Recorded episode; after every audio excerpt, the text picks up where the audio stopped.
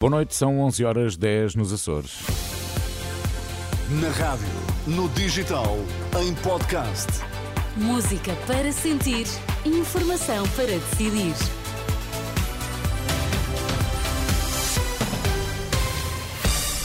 Antes da edição da noite, Pedro Queiro, vamos às notícias em destaque. A extrema-direita pode estar perto de vencer as eleições desta quarta-feira na Holanda. Por cá chega Iniciativa Liberal. Querem explicações sobre o caso das gêmeas brasileiras que terão recebido um tratamento raro em Santa Maria. Marta Temido mostra-se disponível. Holanda foi a votos e uma sondagem à boca das urnas dá uma vitória esmagadora à extrema-direita. Gert Wilders foi o mais votado nas eleições gerais. A confirmar-se o resultado da sondagem, poderá tornar-se o sucessor de Mark Rutte como primeiro-ministro. Numa primeira declaração esta noite, Wilders prometeu devolver o país aos neerlandeses. A Gert Wilders fica como mais bem posicionado para liderar as negociações para formar uma nova coligação. A confirmar-se estes dados, o Partido da Liberdade de Wilders eh, poderá conquistar 35 lugares na Câmara Baixa do Parlamento, com 150 150 assentos, mais do dobro dos 17 que tinha conquistado nas últimas eleições. A Aliança de Esquerda de Franz Timmermans está em segundo lugar, com 26 lugares, enquanto o Partido Liberal de Direita, VVD, conquistou 23 lugares, ainda de acordo com a sondagem. Este é um resultado que pode vir a ser recebido com apreensão em Bruxelas, uma vez que o PVV prometeu nomeadamente um referendo sobre a adesão do país à União Europeia. Por cá, Marta Temido está disponível para esclarecer o tratamento das gêmeas brasileiras no Hospital de Santa Maria.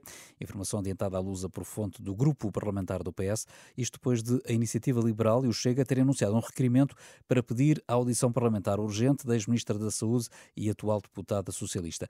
André Ventura diz ter certeza que houve interferência, resta saber se foi do presidente e quem executou. Que até para o próprio Presidente da República poderá ser útil de ser respondido.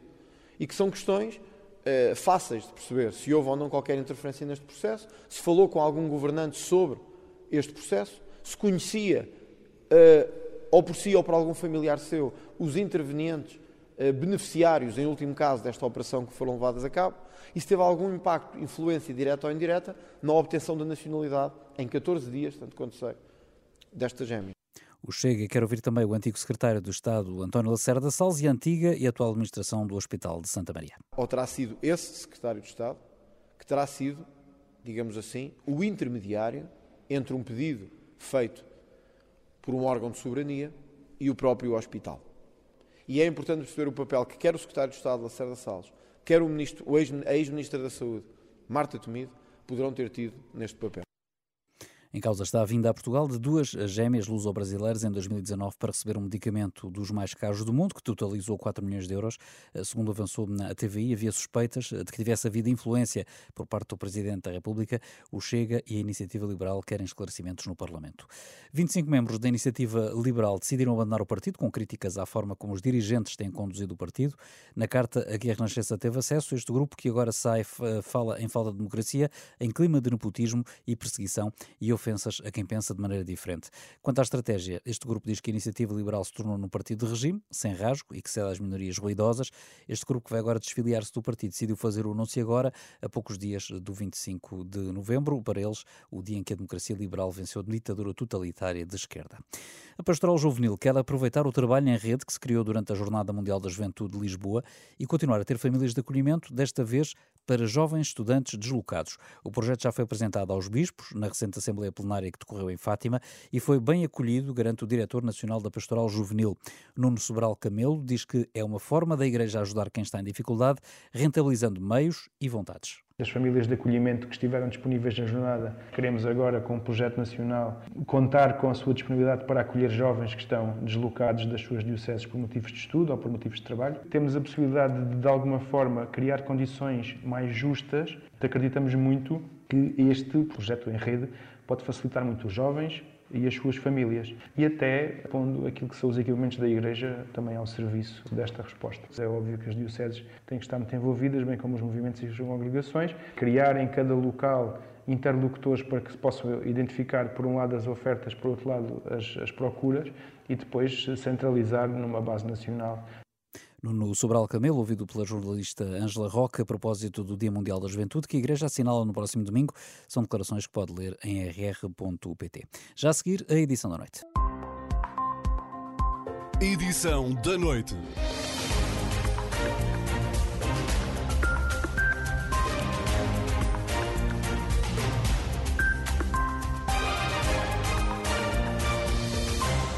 Está com a edição da noite da Renascença. Desde 7 de outubro, dia em que foram atacados pelo Hamas, houve mais de 250 ataques eh, por parte de colonos contra palestinianos na Cisjordânia e mais de mil pessoas foram forçadas a deixar as casas em 15 comunidades beduínas.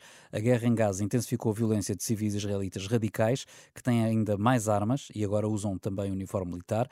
A repórter Catarina Santos visitou uma aldeia a sul de Hebron, vizinha de dois colonatos, que está praticamente cercada desde o início da guerra e onde um homem foi atingido a tiro à queima-roupa. Hafez Urani aponta para um pinheiro a cerca de 10 metros. No topo da árvore, esvoaça uma bandeira de Israel. Num dia comum, o homem de 53 anos poderia ter passado a manhã a tratar dos vegetais na estufa ao lado de casa ou a cuidar das oliveiras nos terrenos em volta. Agora, isso significa correr risco de vida. Uh, Não conseguimos ir até 10 metros da nossa casa. Desde o primeiro dia, os colonos colocaram bandeiras nas nossas árvores, nas nossas terras e controlam-nas. O primeiro dia a que se refere é 7 de outubro, logo a seguir aos ataques do Hamas a Israel. Estamos em At-Tuani, uma pequena aldeia palestiniana a sul de Hebron, na Cisjordânia, onde vivem poucas centenas de pessoas. Arrasaram com bulldozers as nossas terras, os nossos muros, tudo. E quando tentámos impedi-los de destruir as terras, eles dispararam contra nós. Chegaram mesmo a perseguir-me até à minha casa e dispararam contra mim aqui. Esse momento está filmado. Foi a 12 de outubro.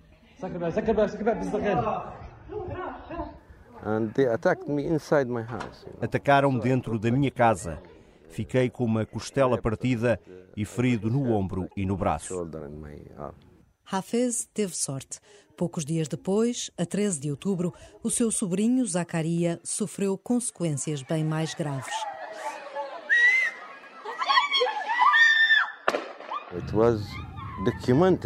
Está documentado. Um colono armado entrou na aldeia, escoltado por soldados, e disparou sem qualquer razão. O momento também está filmado. Zacaria Adra, de 28 anos, está numa subida à frente de um grupo de homens, desarmado, quando um colono armado se aproxima.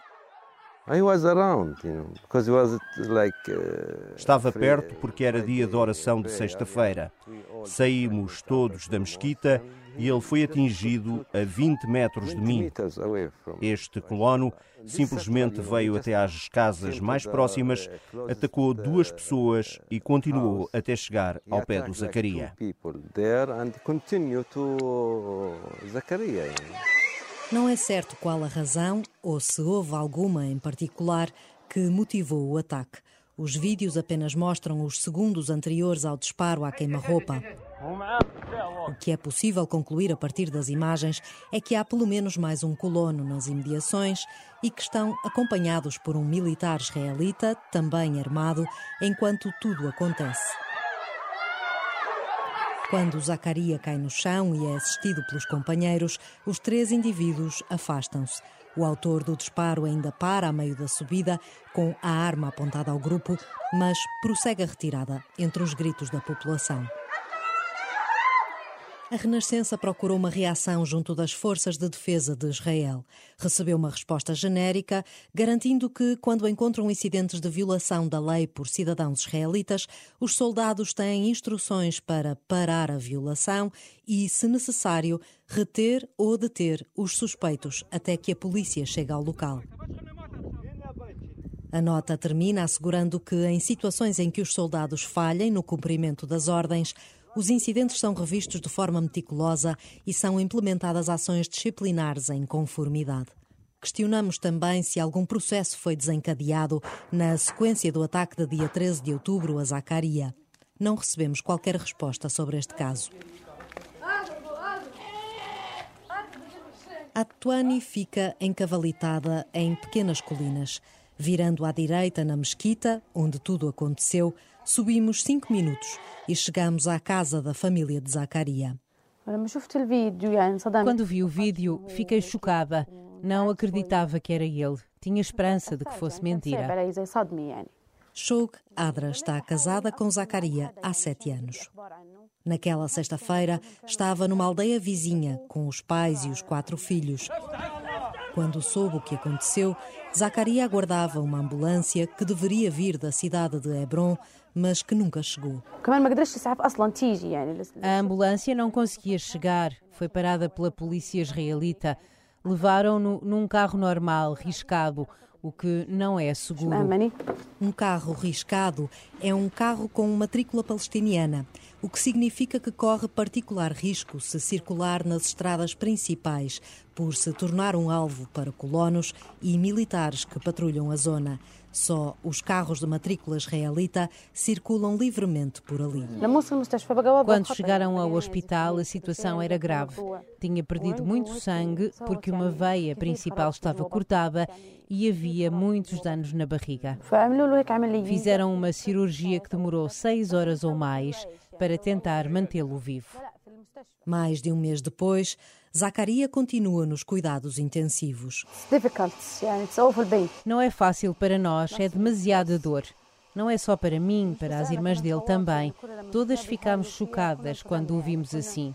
Até hoje, não estamos em nós, não conseguimos comer, beber, mover-nos, só pensar nele. Toda a família vai gerindo o dia a dia como pode, sempre de olho na pequena mercearia que gerem na porta ao lado. É um de dois locais onde se pode adquirir bens essenciais na aldeia. Por estes dias, a escolha não é muita. Estamos proibidos de sair e entrar em Atuani para trazer compras ou ir buscar medicação. Eles disparam na mesma. Do pátio da família Adra, onde brincam as crianças, vê-se claramente um casario moderno, com painéis solares e terraços espaçosos. É o colonato de Mahon, que começou com duas caravanas no início dos anos 80. A mãe de Zacaria assistiu às primeiras construções.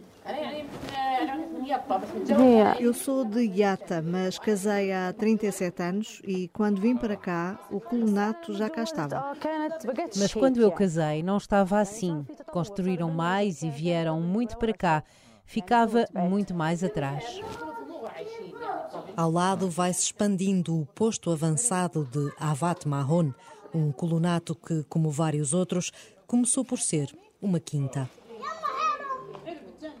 De acordo com várias resoluções das Nações Unidas e a interpretação internacional mais comum da Quarta Convenção de Genebra, todos os colonatos israelitas nos territórios palestinianos ocupados em 1967, incluindo na zona oriental de Jerusalém, são ilegais e são vistos como o maior entrave a uma solução de paz para a região por sabotarem a hipótese de um futuro Estado palestiniano. Israel discorda reconhece a maioria dos colonatos como legais e apenas os chamados postos avançados, criados sem aprovação oficial do governo, são considerados ilegais. Desde 2006, Avat Mahon esteve na lista para ser evacuado, mas nunca aconteceu e continuou a expandir-se. Em 1993, quando os acordos de Oslo foram assinados, havia perto de 100 mil colonos israelitas a viver na Cisjordânia e na zona oriental de Jerusalém. 30 anos depois, são mais de 500 mil na Cisjordânia e mais de 200 mil em Jerusalém. You, you, you cannot say, you cannot keep using we are in a war, we are, we are in a war to, to do all of that. Na zona sul da Cisjordânia, onde fica a aldeia de Atuani, já antes havia limitações de circulação e eram frequentes os relatos de agressões e invasões de propriedades por colonos. Mas a mulher de Zacaria garante que tudo piorou a partir de 7 de outubro. Antigamente disparavam para o ar, agora disparam sobre qualquer pessoa. Desde o início da guerra, houve mais de 250 ataques de colonos contra palestinianos na Cisjordânia e mais de mil pessoas foram forçadas a deixar as suas casas em 15 comunidades beduínas. Hafez Urani acredita que estão a usar a guerra em Gaza para forçar os palestinianos a abandonar a zona. É o que tem acontecido a todas estas aldeias. Depois de os ameaçarem e espancarem, dão-lhes 24 horas para sair. Senão, voltam e matam-nos. Infelizmente, algumas famílias já fugiram.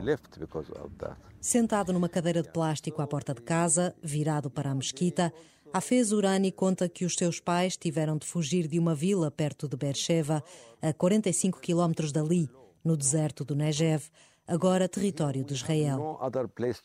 Não suportaria ver a história repetir-se. Venho de uma família de refugiados. Não quero viver isto outra vez. Os meus pais tiveram de fugir e eu nunca o vou fazer. Podem matar-nos, mas nunca vamos sair daqui. Um barulhento bando de pássaros desenha círculos em torno do pinheiro ali ao lado, onde agora figura uma bandeira de Israel. A aldeia de Atuani está cercada, mas não parece disposta a ceder à pressão dos colonos.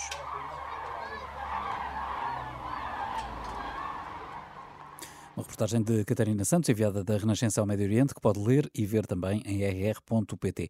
Ainda pelo Médio Oriente, contagem decrescente para o início do cessar-fogo temporário entre Israel e o Hamas, que deverá entrar em vigor às 8 da manhã, hora de Portugal continental, e deve prolongar-se por quatro dias para permitir a troca de 50 reféns israelitas por 150 prisioneiros palestinianos. Ouvido pela Renascença, o Major-General Carlos Branco acredita na boa fé que esteve na base deste acordo, mas alerta que não está isento de riscos. Entende que tanto o Hamas como o exército israelita podem aproveitar a ocasião para se reorganizarem e diz que este cessar-fogo temporário para troca de reféns fica a dever-se mais à pressão interna junto ao governo de Benjamin Netanyahu do que propriamente à pressão da comunidade internacional. O fator determinante, do meu ponto de vista, eh, deve-se ao, eh, ao ativismo e à militância da sociedade civil, eh, neste caso concreto, aos familiares dos reféns. Ah, há mais um dado, há mais um dado, terá havido um acordo eh, eh, no sentido de, durante seis horas por dia, não existirem operações de intelligence. Basicamente, eh, os drones, durante essas seis horas, não atuarão sobre os céus de Gaza em busca de, de e isso poderá depois refletir-se eh, numa vantagem que Israel poderia eventualmente ter. O general Carlos Branco pensa que haverá algum risco na eventualidade de um incumprimento deste acordo, ou seja, identifica fragilidades que possam eventualmente levar a uma suspensão deste acordo? Isso pode acontecer, não estamos livres eh, que, um, que haja uma série de percalços no cumprimento deste, deste acordo. Em primeiro lugar, porque poderá haver ações individuais, eh, fora da cadeia de comando, eh, que possam precipitar determinado tipo de comportamento e determinado tipo de ações, mas nós estamos a partir do princípio que existe boa fé. Boa fé de um lado e do outro, embora eh, saibamos que a boa fé é importante que, que exista, mas não é suficiente. Portanto, eu diria que uh, a possibilidade de existirem problemas, percalços, é real, uh, mas também uh, da parte das, do Hamas e da parte de Tel Aviv, não vejo que haja incentivos para que este acordo não seja levado até ao fim, uma vez que ambas as partes têm a beneficiar com ele. E dos termos que se conhecem deste acordo, entendo que foram alcançados os objetivos táticos para cada um dos lados? Eu tenho alguma dificuldade em estabelecer aqui uma relação em benefícios táticos para uma ou para outra parte. É evidente que eh, as partes vão procurar eh, utilizar esta trégua para se reorganizarem, para tomarem posições, eh, para beneficiar taticamente, eh, sobretudo naquelas situações em que estariam numa situação mais difícil, mas isso é algo que eh, ocorrerá de um lado e do outro e que nós sabemos antecipadamente que vai ocorrer. De qualquer forma, parece-me que nesta altura o mais importante é concentrarmos na libertação dos reféns, na troca dos prisioneiros e esperar que, esse, que essa operação decorra sem incidentes. E o que é que pode acontecer a seguir? Depois desta trégua, depois desta pausa humanitária, o que é que poderá suceder? É o regresso aos combates e, sobretudo, àquela fase que nós estávamos a assistir.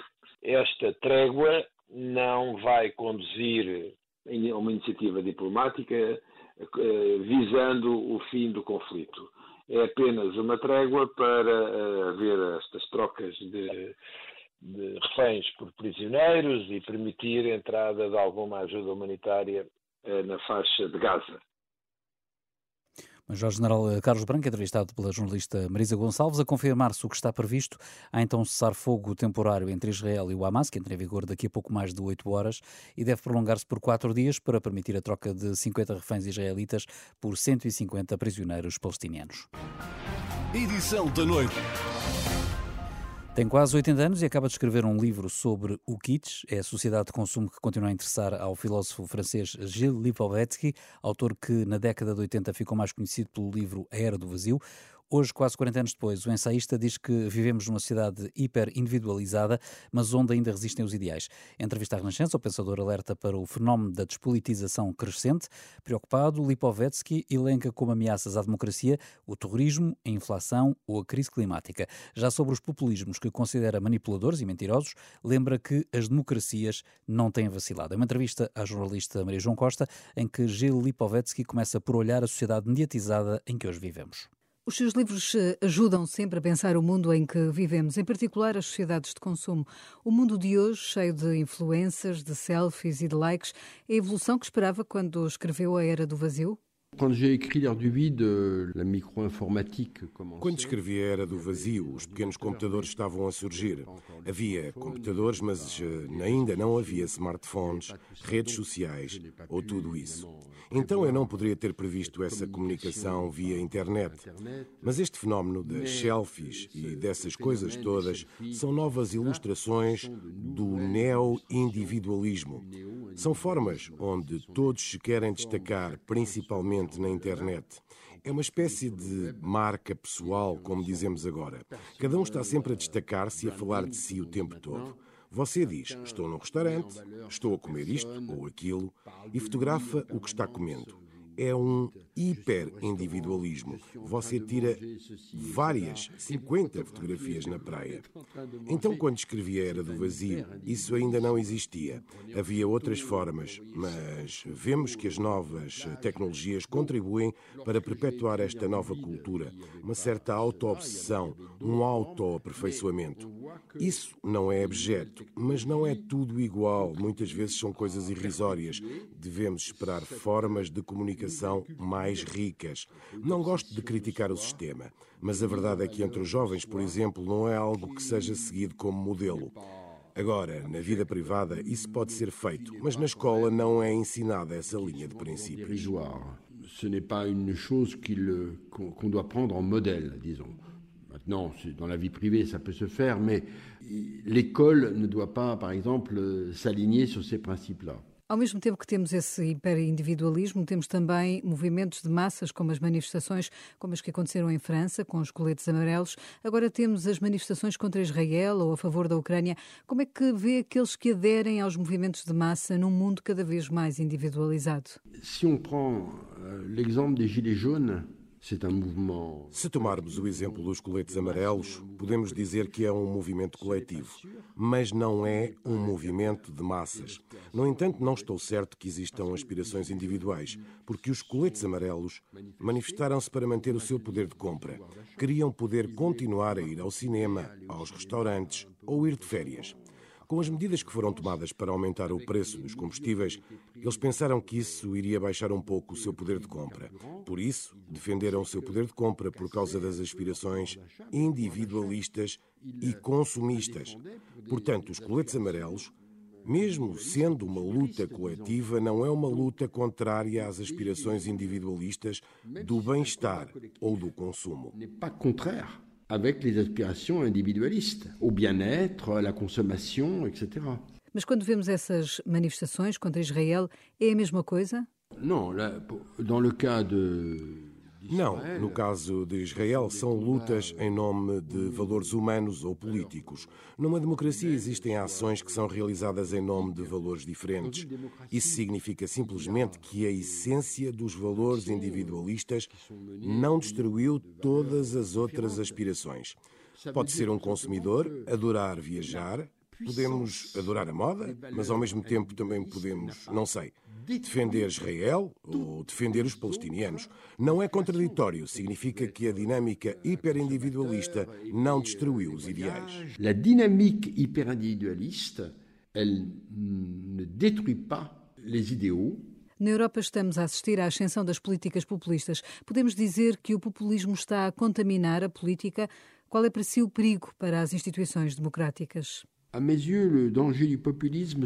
A meu ver, o perigo do populismo não é o mesmo do fascismo nas nossas sociedades, porque vejo que, onde houve experiências populistas na Europa, a democracia não vacilou. Houve novas eleições, os governos continuam e por isso acredito que a ameaça não existe. O perigo do populismo é que ele engana as pessoas. Posso dar-lhe um exemplo macroscópico, que é o Brexit. O Brexit não foi um pequeno detalhe. Eles separaram a Grã-Bretanha da Europa com base em mentiras. Verdadeiras mentiras. O populismo é perigoso porque mente e apenas fornece soluções falsas. Podemos ver claramente que o Brexit não enriqueceu os ingleses. Eles estão a viver bem pior e agora lamentam-no. Quando vemos as sondagens feitas junto dos nossos amigos ingleses, agora 56% não votariam no Brexit. Eles foram enganados. Os populistas manipulam, enganam a opinião pública com consequências consideráveis. Mas existem outros perigos. Dou-lhe o exemplo americano e de Donald Trump.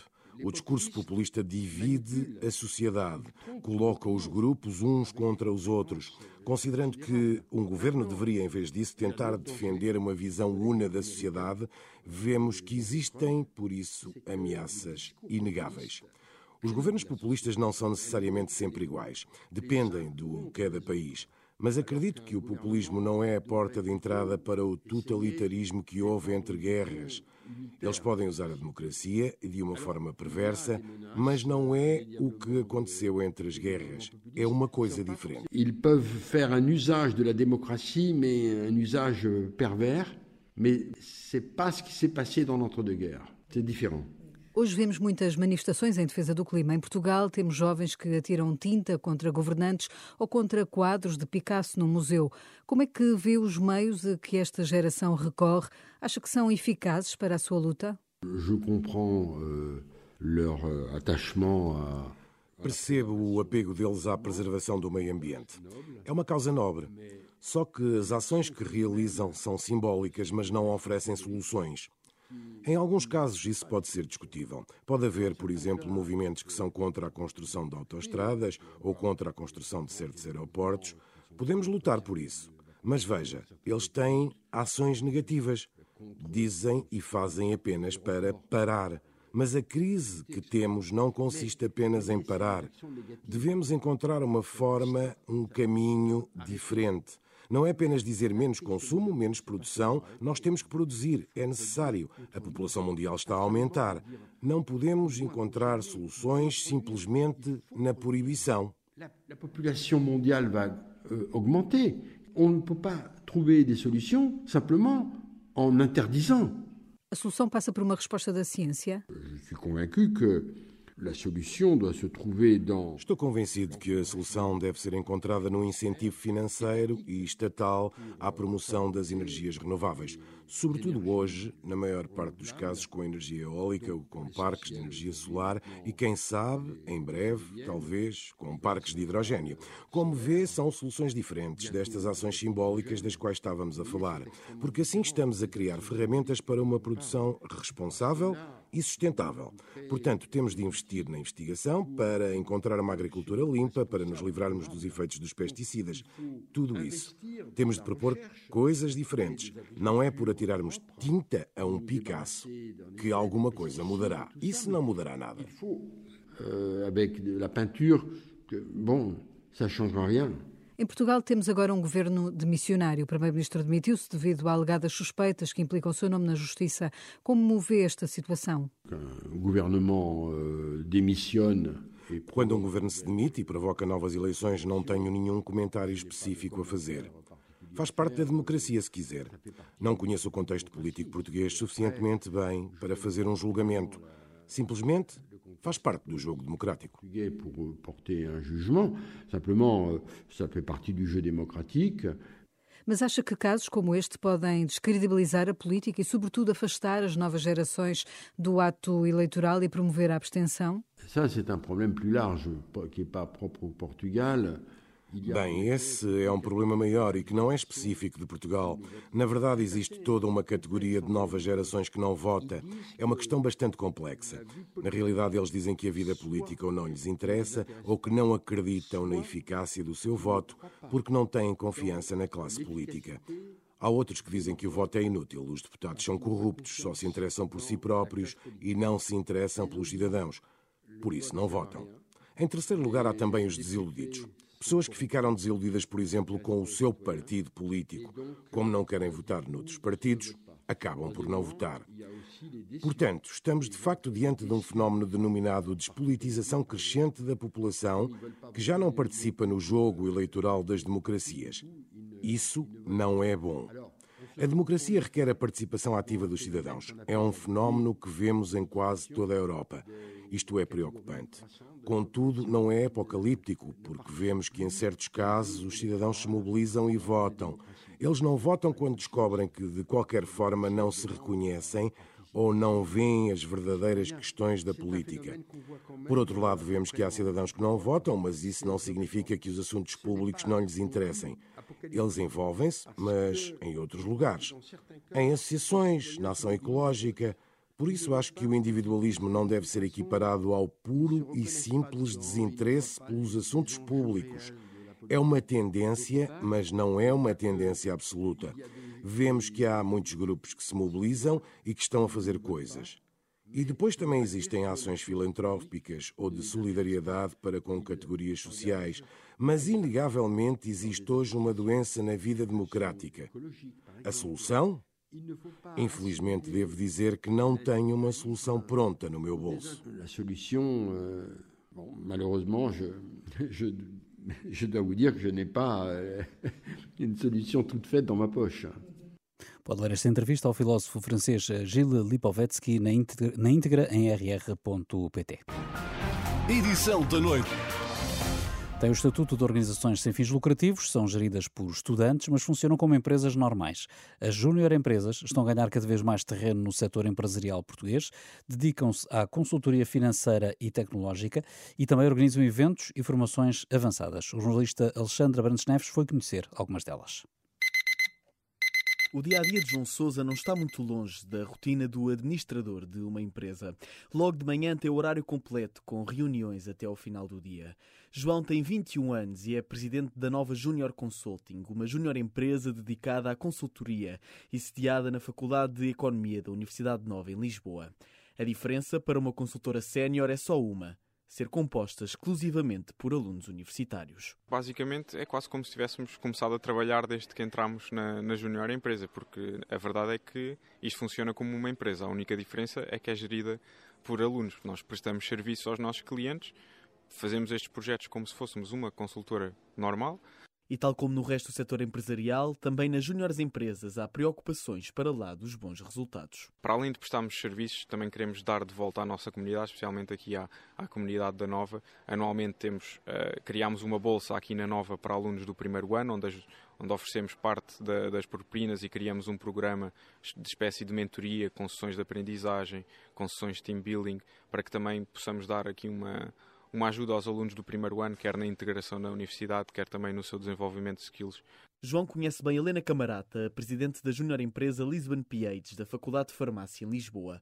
Têm trabalhado em conjunto para melhorar o movimento júnior em Portugal. Aquilo que, que nós nos tentamos proporcionar uns aos outros é parcerias, é intercâmbios de experiências, é formações uns com os outros. Há muito esta facilitação e não há esta competição entre junior empresas principalmente porque nós estamos todos a trabalhar para o mesmo. Mas apesar do esforço em fazer crescer o movimento, há ainda quem não reconheça o valor destas empresas, como conta Carolina Silva, presidente do Movimento Júnior Português. Claro que percebo que no contexto universitário é diferente e nós temos as nossas particularidades, mas acredito que o output que entregamos é semelhante, se não de qualidade superior àquilo que algumas empresas entregam. O que eu acho que falta fazer é eu entrar numa sala e dizer Olá, sou a Carolina, sou a Presidente da GE Portugal e não ter uma cara a perguntarem-me o que é que é a GE Portugal ou o que é que é uma junior empresa. Portanto, eu diria que o pilar estratégico que tem de ser desenvolvido é o reconhecimento. Só em 2022 o movimento júnior português teve um volume de negócios de mais de 400 mil euros. Muito trabalho em tempo de aulas, o que leva Carolina Silva a pedir um estatuto especial para estes alunos universitários. Há muitas vezes que nós não podemos estar nas aulas porque temos uma conferência, temos uma reunião com o um cliente e ninguém vai dizer ao cliente: olha, espere só 5 minutos que eu vou ali a minha aula e depois já volto. Não. São oportunidades que surgem assim. Muitas vezes um trabalhador estudante consegue planear a vida, consegue ter uma agenda mais ou menos definida e aqui é um contexto completamente diferente. Mas aquilo que eu acho mesmo fulcral é conseguirmos desenvolver uh, um estatuto próprio para o, para o movimento júnior e para os júnior empresários, sem dúvida. Uma medida essencial para continuarem a ter notas máximas na faculdade e conseguirem ser empreendedores quando a campainha toca. Reportagem de Alexandre Abrantes Neves. Hoje assinalou-se o Dia Mundial do Júnior Empresário. Na segunda parte da edição da noite, vamos ouvir a opinião dos eh, juízes portugueses sobre o caso que levou à admissão do Primeiro-Ministro e que também tem levantado dúvidas sobre o sistema judicial português. Edição da noite.